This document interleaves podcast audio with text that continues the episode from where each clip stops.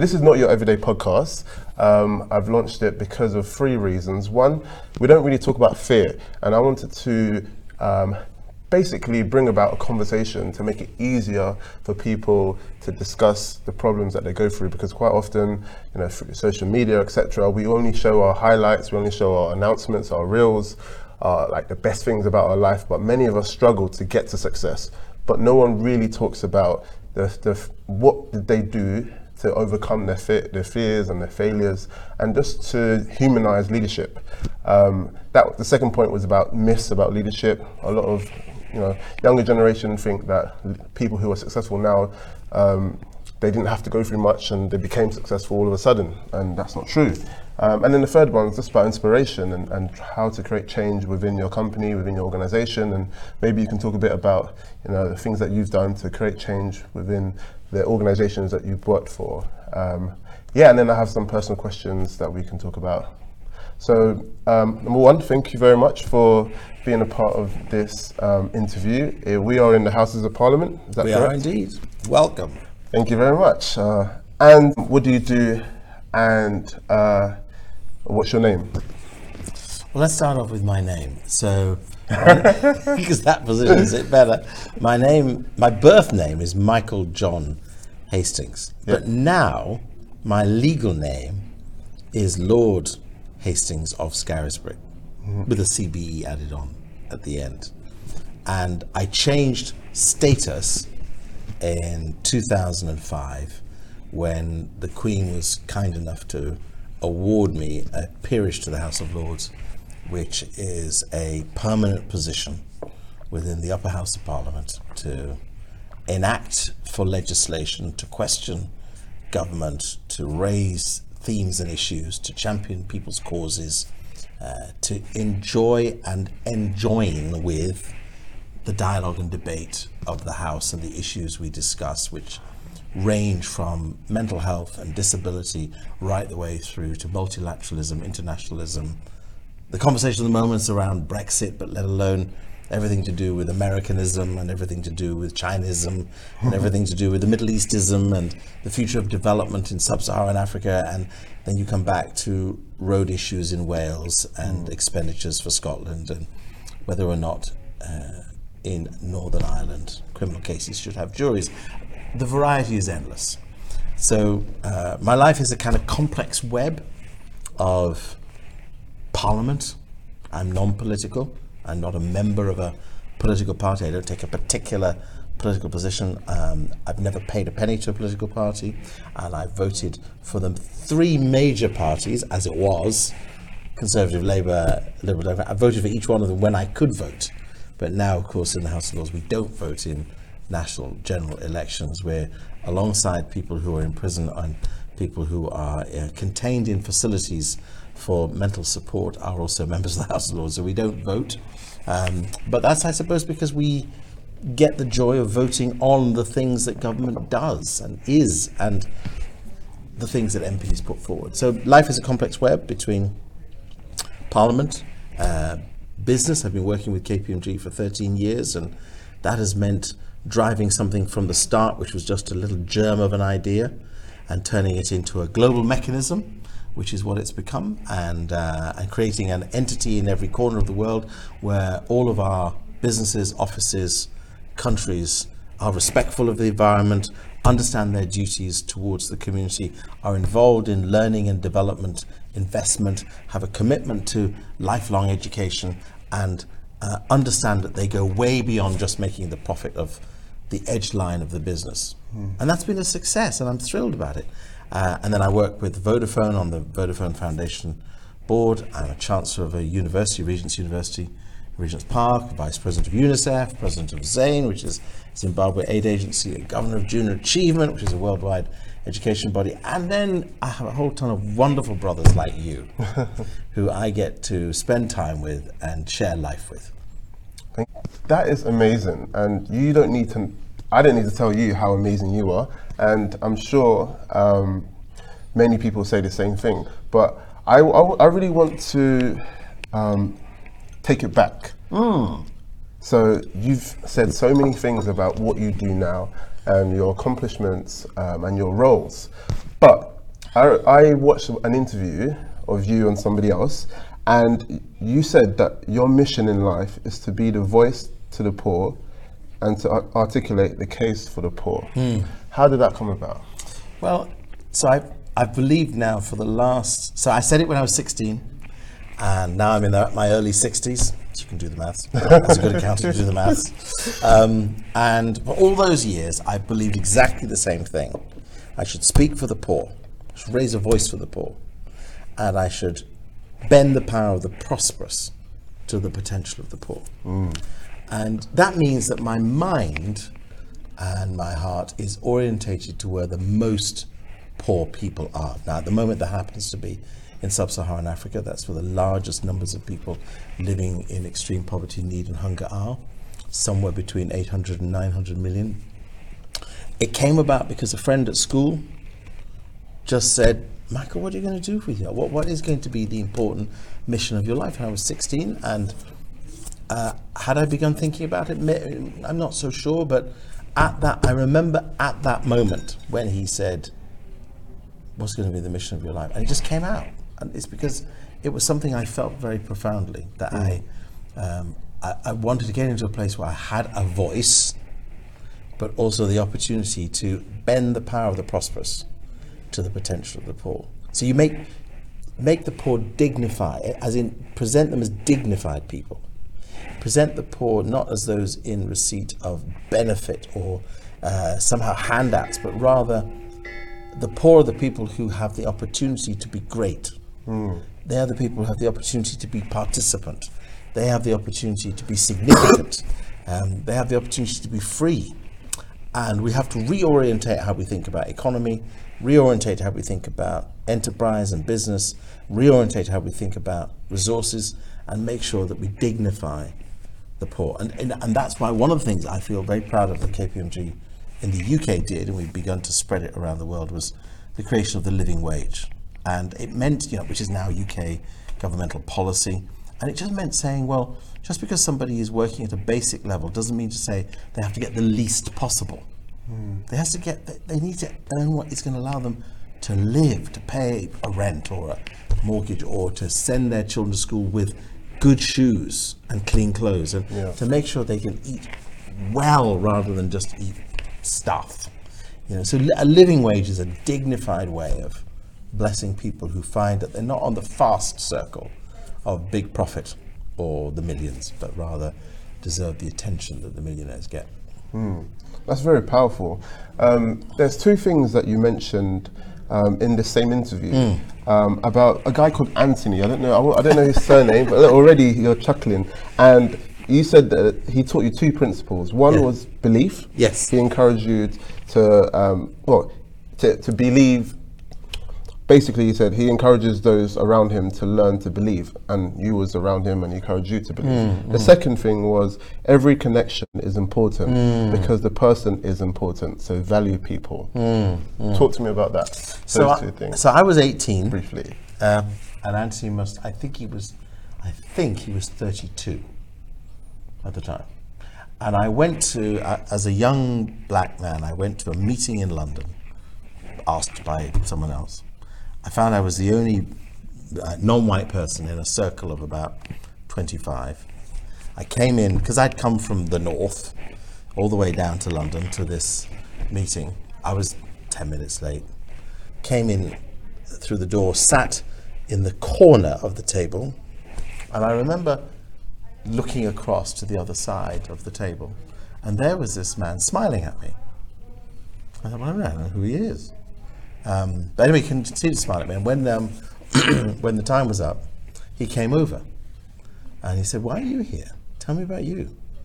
So I proceeded to tell me about you. And then we went and had a coffee together. And, and that, be- that was the beginning of a very important, significant, deep, and beautiful friendship. And here we are now, and I'm in my 60s, and he's in his 70s. Uh, and here we are, we're still close friends. We still messaging other 40 years on. And so he, he taught me some very important things. He'd been in the military, he'd been in private business, I met his wife and his children. And, and what, he, what he taught me was every time you meet somebody, you could be meeting an angel unawares. So if you are meeting them and you honor them, try to remember their name, look at them with an interesting affection, not with a distancing, but rather with a come close.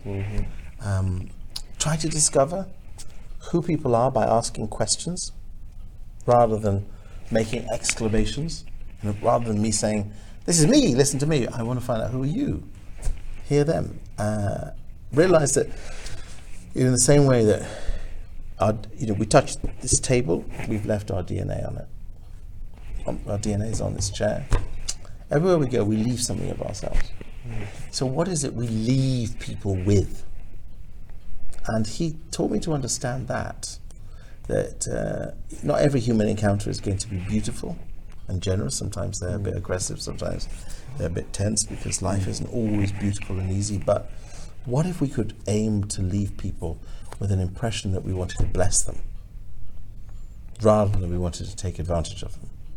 And if we could bless them, that might mean we just support them in the drama they're in.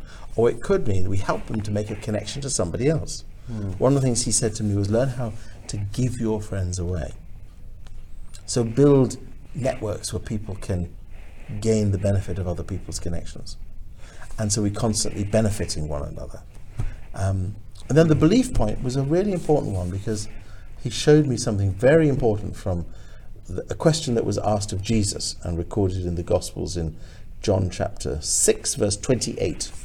And a whole lot of important religious leaders came up to him and they said, Come on, what is it God wants us to do so that we can be acceptable? They called it the works of God. What are the works of God?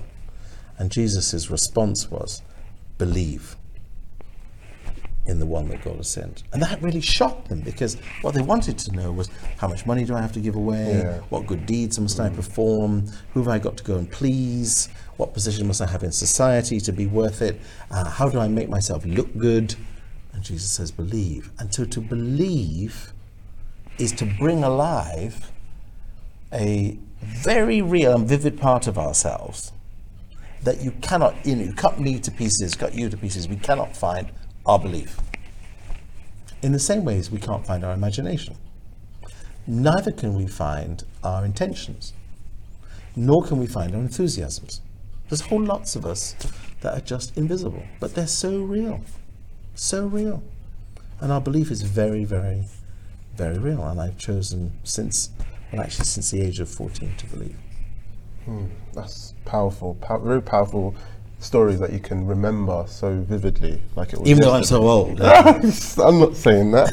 But it- on, on on this topic of belief, um, you instill instill a lot of belief in your mentees, and you have over a hundred mentees.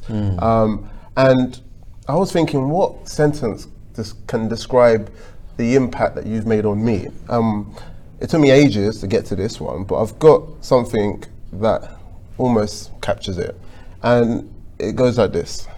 JFK, JFK said, Very few of us have the greatness to bend history itself through repeated small acts of differences daily. So I feel, not just in my life, but many other brothers uh, in their lives and your mentees, you've been able to affect our past and our present so that when we go in, when we're in, in the future time, 10, 20 years from now, our history has been bent because of you. Um, and you've made those changes, not because you've given some people jobs or you're able to attend their weddings and, and that sort of stuff. More so, the small acts of making sure that I'm all right, making sure that you call me on my birthday or you message me, um, making sure that uh, if I have a concern or I, or I have a, a small problem about about work or health or anything like that, you're always there and you're, you're only one call away. So how do you, how do you, why do you do that? That's the, that's the question. Why do you do that? Uh, and how do you do that? Well, that's very kind of you to say. what you said, and I'm glad you said that rather than you've been a real pain. no, of course not. demanded things of me I couldn't possibly do.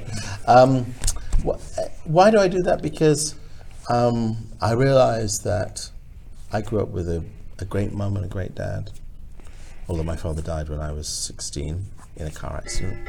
Um, there were things that my father taught me very directly. My brother and I had the uh, we didn't see it as a privilege at the time, but I get it now, of our father reading us an important poem, Rudyard Kipling's If, every single Sunday. And it, the principles contained in there are all about how to mature and to grow. And a mother who was abundantly sacrificial. And we were educated extremely well and given all the opportunities that education could provide. We traveled the world and we saw things and had adventure. Um, we lived uh, well and we lived sometimes with the struggle of life.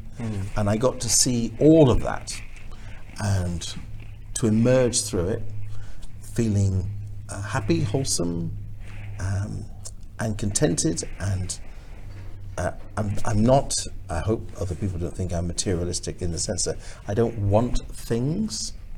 I have to have things. We all have to have something, but uh, I don't want lots of things. So what I learned was, goodness me, I began to realize that there were whole layers of people, uh, particularly amongst young black men and women who don't see life with that freedom, haven't felt the freedom of all that backing and support and enabling and connecting. And I had that. So I want to kind of teach it, share it, spend time with you and with others to say, how can I bless you, walk with you in this journey of transformation, think about your future. Um, is the wisdom I've gained over these 60 plus years that is something which you can just take a nugget and go and make the nugget work for you? Uh, or are there books I can recommend to you? So it's a, it's a kind of journey of releasing.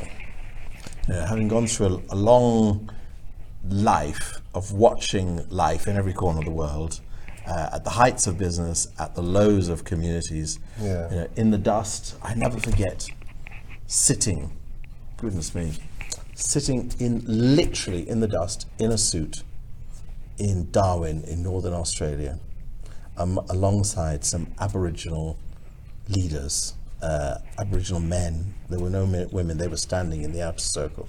But the men were sitting like a council in this, literally in the in the dust in the ground. And they asked me to come and sit with them. So I sat and I listened to. This is a you know, the Aboriginal first Australians, as they now call them, the people who were there way before the white people came. These first Australians have been there thousands of years, and they have wisdom from the earth. And I saw something in that which I thought, I want to give that to you. Hmm. What's the wisdom I've seen? And can I share it with you? And if you want to take something of it, then you take from it. And if you don't want to, then we just carry the journey on as far as we can go. And I hope what we can do is continuously go round and upwards, recognizing that uh, uh, none of us is sitting in a place where we're resolved, but we're all on a journey of progression. So as long as we keep progressing upwards, but always keep an eye and a hand on where the next person is, take somebody with you on that. And people did that for me. And you know, I, I was blessed to have, I was blessed to have a number of uh, Major General in the Army, Major General Sir John Nelson, wonderful man. Anthony, I've, I've mentioned another brother called Michael Fenton Jones, uh, dear friend Tom Benyon, and my dear friend Jay John. I mean, so many others, Andy Corley. These men who have mentored me over uh, two generations. And I've realized the power of that. So I want to give it back. And you're very receptive. So what, one one of the point or part of the podcast is also to um, there's going to be a lot of young people listening to this, and I'm conscious that I want to help young people who are going into the workforce, equip them with something. And part of this conversation will help them demystify mm. how to be themselves. Mm. Um, so, was there ever a point where you realized that you no longer needed to be somebody else, but you can be yourself? Was there a particular story, particular moment that you thought, wait a minute, I don't need to be this X or Y. I've now realized I can just be myself. That doesn't have to be when you were young, it could be later on in life, it could be any point. It's a great question because um, I think that the education and the caring and the home that our parents gave my brother and I meant that we um, we didn't struggle with believing in the possible, but rather we were convinced that the possible would be the inevitable. My father was born in Angola, in extreme, in a place of extreme health disaster and poverty. He ended up at Edinburgh University, doing medicine and then becoming a dental surgeon. He then moved from Edinburgh to Jamaica, where he met my mother, who was a poor woman who never worked. From and she was, as she would call herself, the bastard child of a Panamanian father and a half Ghanaian mother. So that's the background. Not not special privilege, but vivid, open minds. And what I saw in both mum and dad, because of their um, the pressures under which they were born and brought up, was don't make excuses. Don't make excuses and raise objections and continue to seek options out. Instead, be thrilled that you've got a day in which you can do something useful. And then you'll have another one tomorrow, and then another one the next day, and hopefully the next week will be useful too. And you just carry on with this sense of the positive. So, the, the journey of life has been about believing in the possible always. And the, there was a particular moment when, so I was a school teacher, and there was a particular moment when the phone rang. It was 1986. And on the end of the phone was somebody who was working with the Prime Minister in number 10 Downing Street. And they rang and they asked me to come in and meet the Prime Minister. And I'm going, what? Why me? And the why me was because I was available, I was willing. They were looking for someone black. it helped. Yeah. Uh, they wanted somebody who would relate to other people. I was open to possibilities. So here was I with a 2 2 from a university, a college. I mean, not a brilliant degree. Um, my father had long died. Uh, my mother is living in the Caribbean. Um, uh, I'm trying to make life work as a school teacher.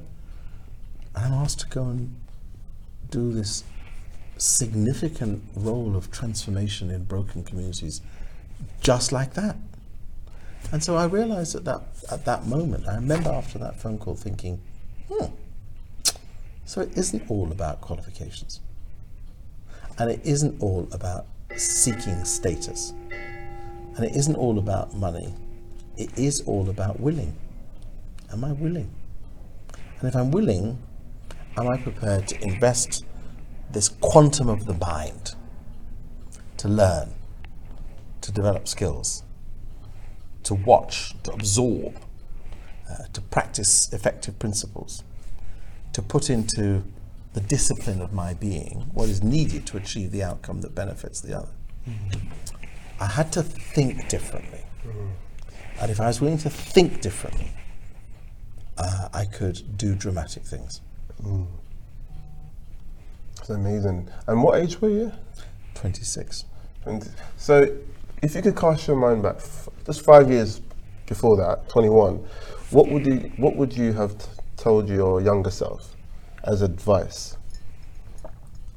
And I say 21 because at that age, most people are leaving university, thinking about careers, wanting to figure out uh, what career path to choose, going into work workforces and you know, workplace, and, and really starting their adulthood and their independence. So, at that age, well, what advice would you give yourself now that you've you've been through that that period?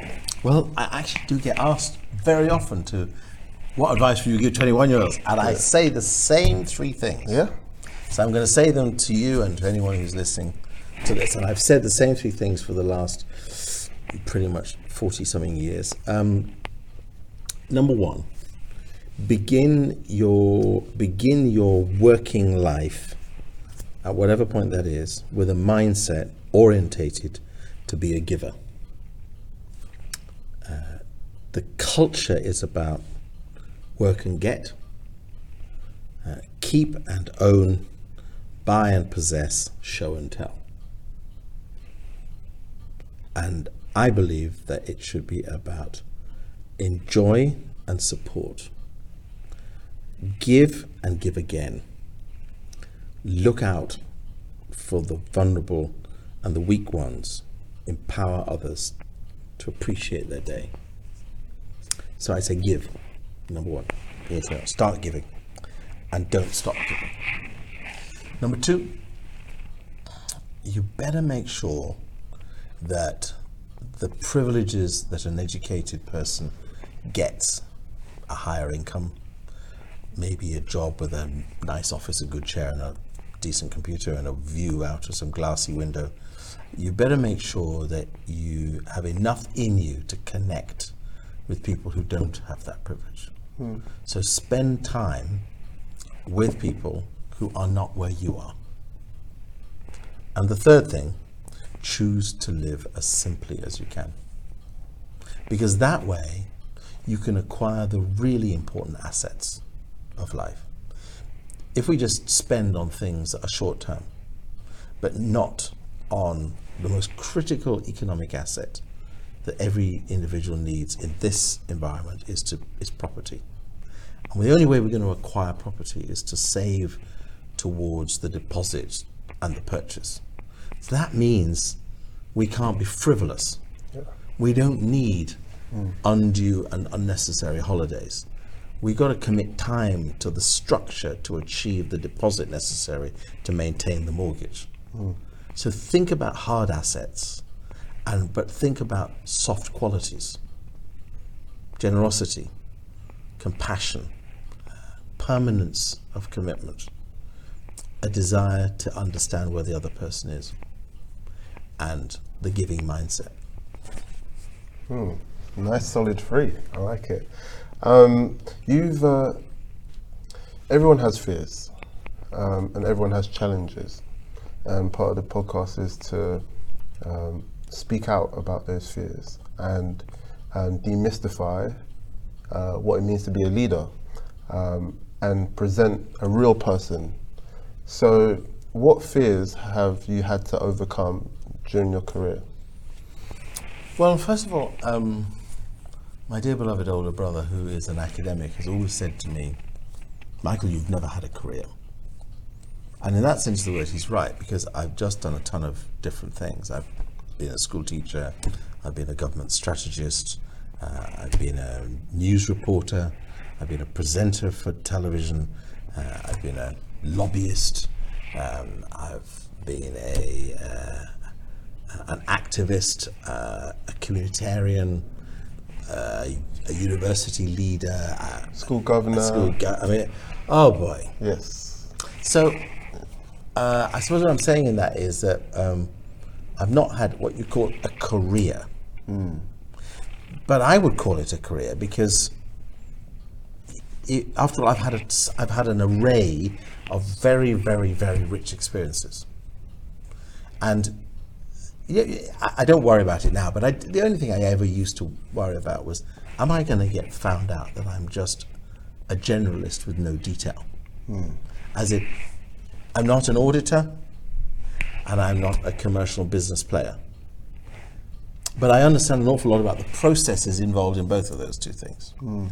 I'm not a psychologist or a pharmacist, but I get it when it comes to medicine and medical conditions, and I think I understand a lot about how people feel and think. So, as a generalist, people say, But what are you? Because everybody loves to add a tag. You're a doctor, you're a physician, mm. you're a psychologist, or you're a mechanic, you're an engineer, you're a data accountant, analyst, an accountant, a tax advisor, a yes. strategist. They love these phrases, and mm-hmm. the truth is, we love them too.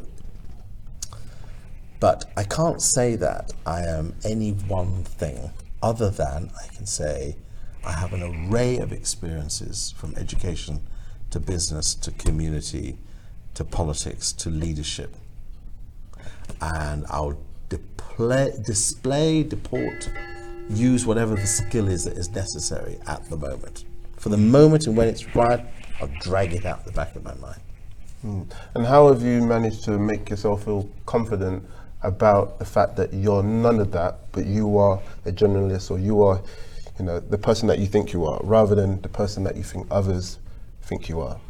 I think because, um, again, going back to my beloved brother, friend Anthony, and you know, the other brothers who helped to mentor me my early years, is they said to me something which I've tried to teach you and many others is relationships really matter. And if you build bonds of relationship with people, uh, I saw a quote the other day from Ffion Hague, who said, this is William Hague's wife, who said, learn to communicate in questions, not in exclamations. So if we're curious about people, I want to know more about how you're feeling, thinking, doing, pursuing. Where's life taking you? Tell me the detail. Somebody said to me today, uh, they were they were a bit taken aback that I listened to them for so long. And that's, I think it's really important. So you listen to people, ask questions, listen to people, be curious. Therefore, you make great relationships. And if you make great relationships, they got your back. When things go down, they got your back. Yeah. When you need them to be there, they're there because they're interested in, in continuing to secure this relationship. They value you, you value them. And that means that you can be comfortable in your skin where you are, where you feel you want to be, because you know there's a whole bulk of people who value, treasure, love, and honor you. Yeah. And, and I'm reflecting because, like, even for my for myself, I find it difficult sometimes to to not put myself in a box and, and say I'm this or I'm that because sometimes people might say you're an accountant or you're a consultant or you're this and that. But I, I typically I don't I don't think I am one of those. Um, but I still struggle because I go into work or I go into places and people assume I am that person, and then I try to adopt the the skills and the capabilities and, and the personas of that particular person, and then sometimes I lose myself. I, I forget my identity, um, and and and it's it's nice to hear from you that you've you've kept that core value of knowing who you are and knowing that in the long run it will work out. It will. Um, it will work out. It will. And, and, and, don't think, especially in today's world where it's not about being single job focused. Now, You'll do an array of different jobs in your lifetime. You know, you're in your early 20s now, and you know, you're going to be in your 60s and probably do, this is the estimate, probably do 20 different jobs. Because you'll be able to flex so well and you can apply so many skills in different directions. So the old concept of the career, which was a straight, you know, I, I went there, I stayed there for 35 years, is very rare now. Yeah. People are multifunctional. Hmm. And, but isn't that part of the joy of a learning environment and a culture which allows us to move around, sometimes come back, but move around and grow? Um, a question here that I've got was around, uh, I guess, setbacks. When you've had setbacks, how did you overcome? How did you challenge yourself to get back on track? Because a lo- life isn't a straight line. Life is up and down. Um, emotions are up and down. Uh, your mindset is up and down. So how, how do you what what what what resources do you use? Who do you go to when you're feeling down? Because we all have those moments. Um, and as a leader, because we don't we don't often talk about uh, in our sad moments, uh, we don't we're not as vulnerable in our, uh, publicly. So h- how do you go about the, the times where you do feel not at your best, and, and what what do you do to get back on track? Well, um, I think it's important to begin every day with gratitude, and I do. Um, it's important. Some people call it meditation, other people would call it prayer. Uh, I want to, and I, and I do pray, seek the truth that I've discovered in the New Testament and the Old Testament. Uh, you know, these are words ascribed over thousands of years that contain wisdom and truth in them. So I want to feed my mind with truth. Mm. And I also want to be in the presence of God and also in my soul. So it's important to begin a day with confidence. And that confidence comes from gratitude, it comes from realizing the joys that are set before you, the things you've got to do. They might be irritating, complicated, but those are the things you've got to do. So thank God for them. Mm. Get on with it, get in with it. Um, yes, setbacks because we all have to work with others and we've got to go with the wharf of demands and you know none of us is as we often say an island to ourselves. And you know even the bosses of the biggest companies have got people around them who are saying legally that communications the following mm, won't work well that person doesn't agree. You've always got restraints around you. So working with people collaborating um, and it's important to have a mindset that says whatever is not achieved today might be tried tomorrow hmm. and if it's not achieved tomorrow, you can try it again the next day. You know, Thomas Edison, who created the light bulb so that we literally see the light in a building, said that he he hadn't failed. He had just found 10,000 ways not to do it. Hmm. And I think that's fascinating. We haven't failed. We've just found a whole ton of ways to do it differently. And if we have a mindset that says, ultimately, I'll, I'll crack this. So I'm not giving up till I do. I'm going to crack it. And if it takes me all of life to make a meaningful difference to a community of people, then I'm going to do that for all of life to make that difference. Um, you and I are believers of Jesus Christ. How has Jesus' life impacted your life?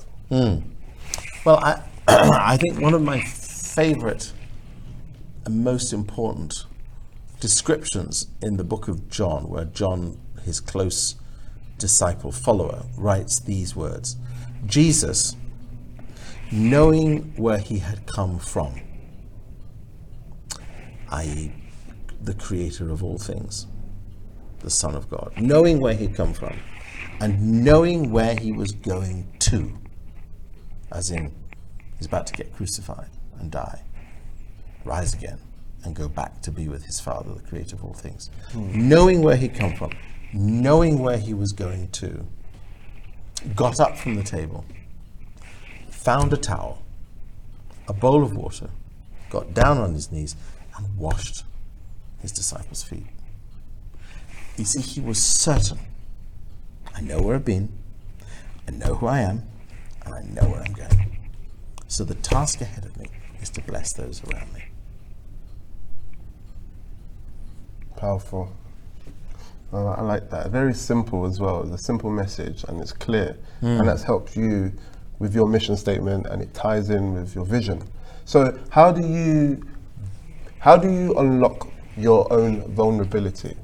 Because it is difficult for people who are not vulnerable or people who think power means to to be strong and to, to not talk about your fears and uh, and, and yeah, and, and that image of like I'm superior. But truly, the the real essence of power, in my opinion, is to be is is is strength through vulnerability. So how do you unlock your vulnerability um, when when when faced with life? Well, you know, thank goodness you and I now live in an era where people will talk about mental health openly. The struggles with mental health, where people who have been afflicted with uh, a limb loss, maybe through a bomb, uh, or as a result of war, or because of a severe sickness uh, or disability, can now feel as equally participant in society than previously where they had to be hidden away. Uh, thank goodness we live in a society now where we can acknowledge that some people, children and adults, have special needs. Dyslexia and dyspraxia. These were alien words in the 70s, they're now common practice. So, in other words, nobody's afraid to say, I'm, I feel anxious and screwed up, and life is turbulent. And thank goodness we live in an, an age now where we can do that. Uh, and you know, we've seen the most um, brilliant of sports leaders cry publicly, and princes talk of the loss of their mother and the agony that that has meant for them as individuals. Uh, and seeing people at the helm of business step away for a year because they need to kind of sort out the stress in their spirit.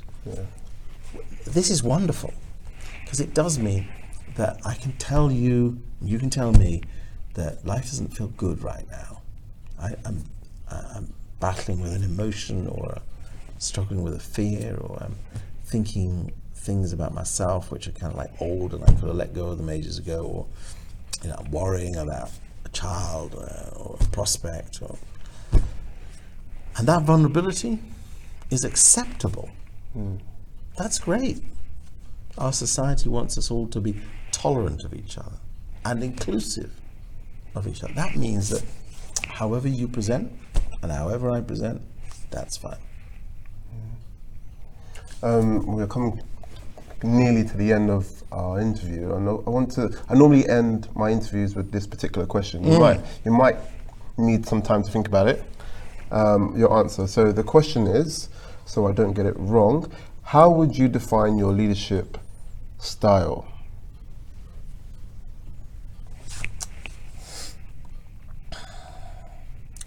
Uh, maybe, maybe three, maybe four things. Um, number one,